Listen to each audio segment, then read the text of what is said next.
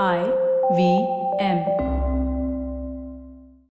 Hello, everyone. Welcome to another episode of Triangle Offense. I'm Monish. As always, I'm joined by Nishant. And you can see from the gleam on his face that Anthony Davis is back, can't you? I'm going to irritate him a little bit more by talking about Los Angeles, but not about the Lakers.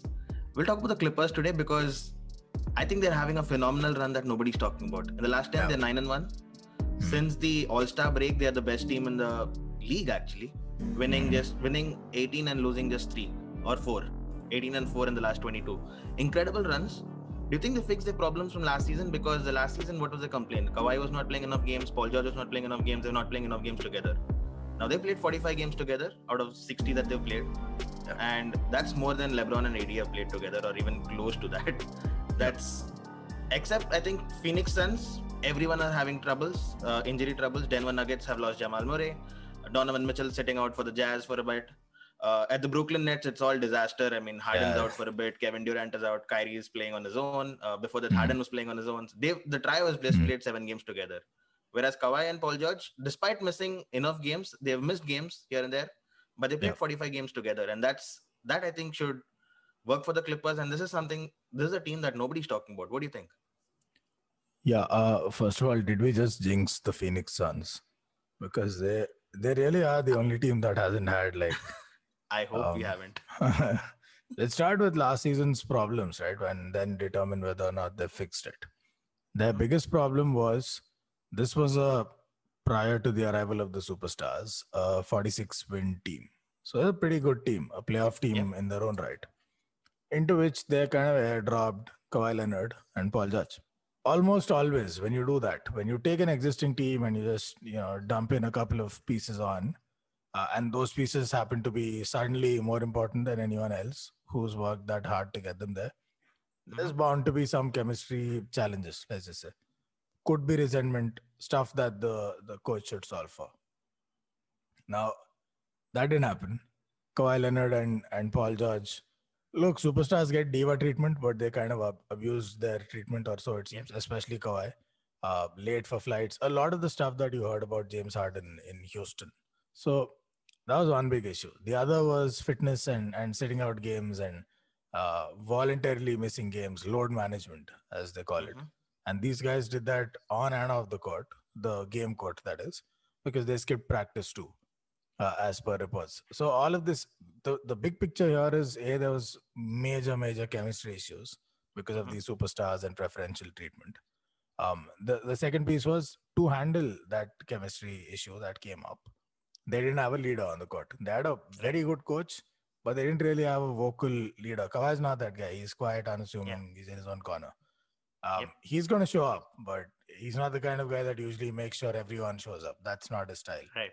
Uh, he's kind of like a mercenary, an assassin. Right? He comes in, does his job, leaves, and he's very good at what he does, but doesn't quite get everyone going.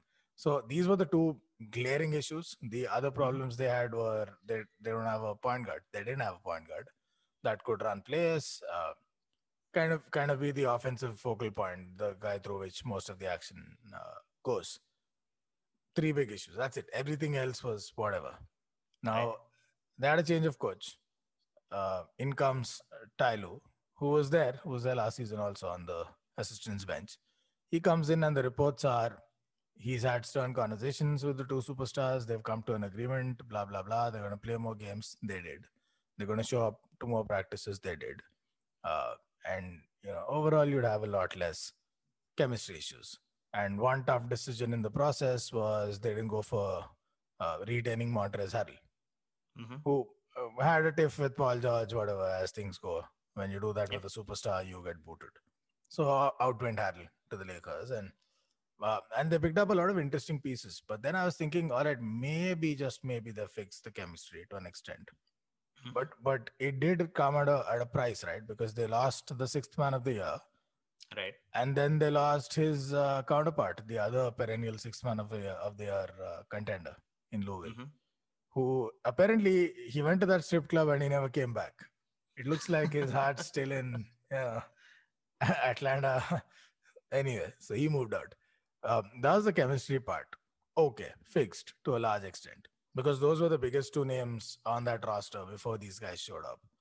Mhm. They still didn't have a point guard. and they still didn't have an answer yet. And it, it would only take time uh, for whether or not Paul George and Kawhi Leonard play enough games, play together, where they have a consistent starting five and they figure out uh, their best processes and their best lineups and all of that. Mhm. They've done all of that stuff, especially in the second half of the season, if you consider the All Star game as the halfway point. The one last piece that they had to fix was getting a point guard. And they did what they should have done really in the offseason, which is make a move for Rondo. He was available, he was a free agent. I don't know why they were trying to skimp on money, but they didn't get Rondo. They got him now. It makes them a dangerous team, especially in the playoffs. Um, p- players of Kawhi and, and Paul George's talent with Rondo's not just overall ability as a playmaker and as a play caller on the court, but as a leader. Uh, that's the vocal leader they didn't have last season. And I like that they didn't try to make Paul George or Kawhi Leonard do something that be something they're not. They found an external solution to the leadership problem. So they did all the right things. Now let's talk about will it work? All this is great. Like they've they've plugged Right. all the holes, but um, but that it doesn't happen in a silo, right? You can you can improve significantly from last year, but then other teams have moved further ahead, and then you know, you're kind of stuck in a rut. Where do you think the Clippers are? Though? I think the Clippers are great. I think on current form, they're the best team in the league. They're better than the Brooklyn Nets. They're better than the Sixers. They're better than the Bucks, and better than the Suns and Jazz, and the best team in the league. Simple. Mhm, mhm. But once the playoff begins, every team in the West wants to beat the Clippers. Beat the Trailblazers, beat the Jazz, beat the Suns. Everyone has a tiff, and of course the Lakers. Everyone has a tiff with the Clippers. Everyone wants to get a better of them, and the Clippers are going to be under immense pressure once the playoff begins. It's going to be. I mean, I can't really put a finger to it, but I don't see them getting past the second round. If they face the Suns in the second round, I feel the Suns are going to take them down. And I mentioned this in the past. I think the Clippers didn't really have a starting five. I still think don't think they've figured that who Yeah. their top five are going to be to close out games. Rondo will be there, Kawhi will be there, Paul George will be there. What about four and five? Is it going to be Batum? Is it going to be Marcus Morris? Is it going to be Zubac? I mean, they're they're changing around. They're rotating their players so much. They have incredible depth. Don't get me wrong, but when the playoffs comes, you need your top five. You need to know your best five players, and I think Right. that is still lacking for the Clippers. And I see them crashing and burning, similar to Mhm. last season. Yeah, I maybe I'll. I don't. I don't think they're quite there to win it all. Um, so maybe let's start with can they make it out of the West, which means they've got to beat at some stage a team like Portland or Dallas or one of these guys. Yeah, they'll they'll get past Portland pretty easily. I mean, I don't yeah, see that. to be Portland, yes, Portland. Portland yes. are struggling to beat Memphis Grizzlies, so I don't think they'll be close to the Clippers. Anymore. No, true, but but Dallas, I wouldn't be so sure. Dallas are going to be a pain in pain in anyone's ass. Yep. But especially, I don't know what it is about the Clippers that pisses off Luka Doncic. But every time they play the Clippers, he is the same with Devin Booker. yeah yeah yeah yeah. Um, uh, same with Lillard. Like these guys have riled up everyone. They Exactly. talked they talked a big game last season. They they talked a big game. They were cocksure. Uh, they just thought they had it all. So did a bunch of analysts. So did ESPN, and they were incredibly overhyped. And from there, we've come a long way to them being now possibly criminally underrated.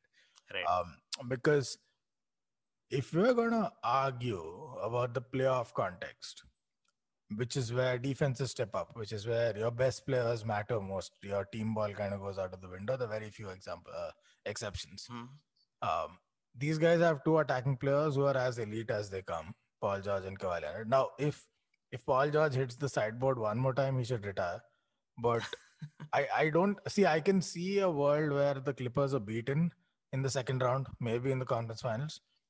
I don't see a world where they'll absolutely choke like they did last time. I think that was Mhm. one and done. They got that out of the system.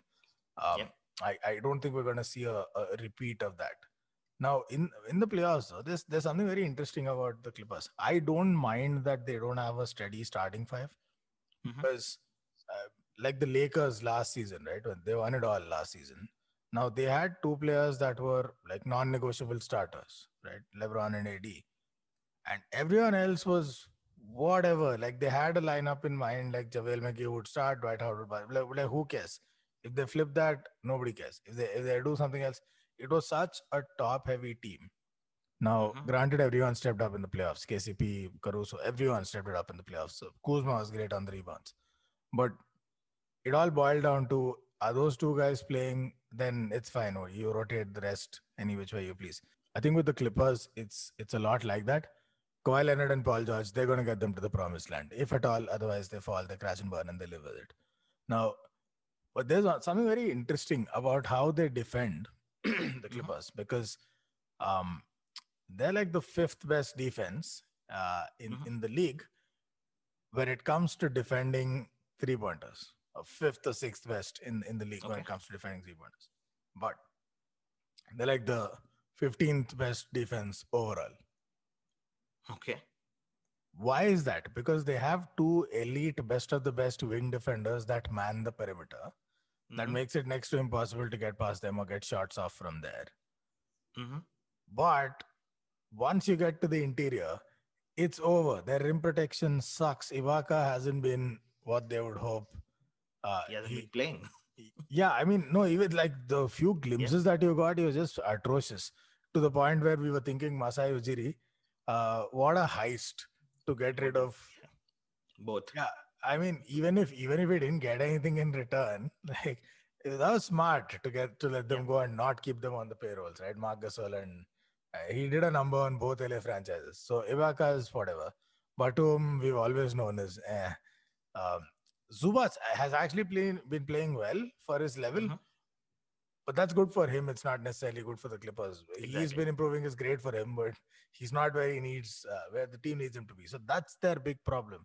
The interior in the paint, they're going to get killed against quality teams, which means the Lakers should ideally murder them because in the paint last season, even when they had Harrell and all of the other guys, and then there were dogs and they were ready to fight. And that was the one thing I said. They don't have an answer for AD. They just don't. They're going to get butchered by AD. And it didn't even come to that because they didn't have an answer for Jokic either. Jokic killed them. He, he toyed around with Yep. uh, Montrezl Harrell and whoever else they threw at him. That's going to happen again. They still haven't fixed that hole. And that's why I left it off deliberately. That one hole they've not plugged. They have big men. They don't have quality big men. Um, even somebody like a Whiteside who's just languishing on the bench in Sacramento would be a step up for them right now. Rebounds and, and blocks, and that's all they need. Um, but I, I think that's going to be their downfall, which is why I see them losing uh, second round, maybe in the conference. I'd be surprised if they get to the conference finals, but but maybe, maybe. But I don't see them choking necessarily. I don't think that's going to happen. I think they'll just get outplayed, which is fair game. All right. Uh, so that was the Clippers. And it'll be a fun conference final if they make it. Uh, if they have to play the Lakers with the fans Lakers, back in the stadium. It's, yeah. we, I mean, that'll be an ultimate Western Conference Finals, and with the winner taking on the other team, which nobody likes, Brooklyn Nets in the East in the final. That's going to be a fun thing. I, I Yeah. do not want to see a final which has Clippers and the Brooklyn because I wouldn't know which team to hate Yeah. the most. Yeah, but listen, hey, if the fans are back, I don't know if that's necessarily a good thing because all matches will happen in Staples. hmm There's no scenario in Staples Center, regardless of who's the home team, where where it's not all Lakers fans. It's Well, Just- it's just going just to be fun. I mean, it's the LA crowd, and you'll have Clippers playing against Lakers, and also their home fans, and also their away fans. So it's going to be fun. both teams will love it. Huh? No traveling involved. Just stay in the same hotel. Just show yeah, up. it's games. it's going to be a dream scenario for everyone Yeah. involved, like all the media guys and all of that. oh yeah, yeah, yeah. All right, then. So that was the Clippers. We'll see how they finish. Uh, it's it's always fun to follow the Clippers and see them crash and burn. But I think right now they're on an incredible run, nine and one in the last ten. I think Yeah. they'll continue the streak and they'll finish third and they'll play the Trailblazers, beat them, lose to the Suns, and that's what you're going to see. But uh, that's all I have for you today. Uh, fun catching up, and I'll talk to you tomorrow. Pandemic P.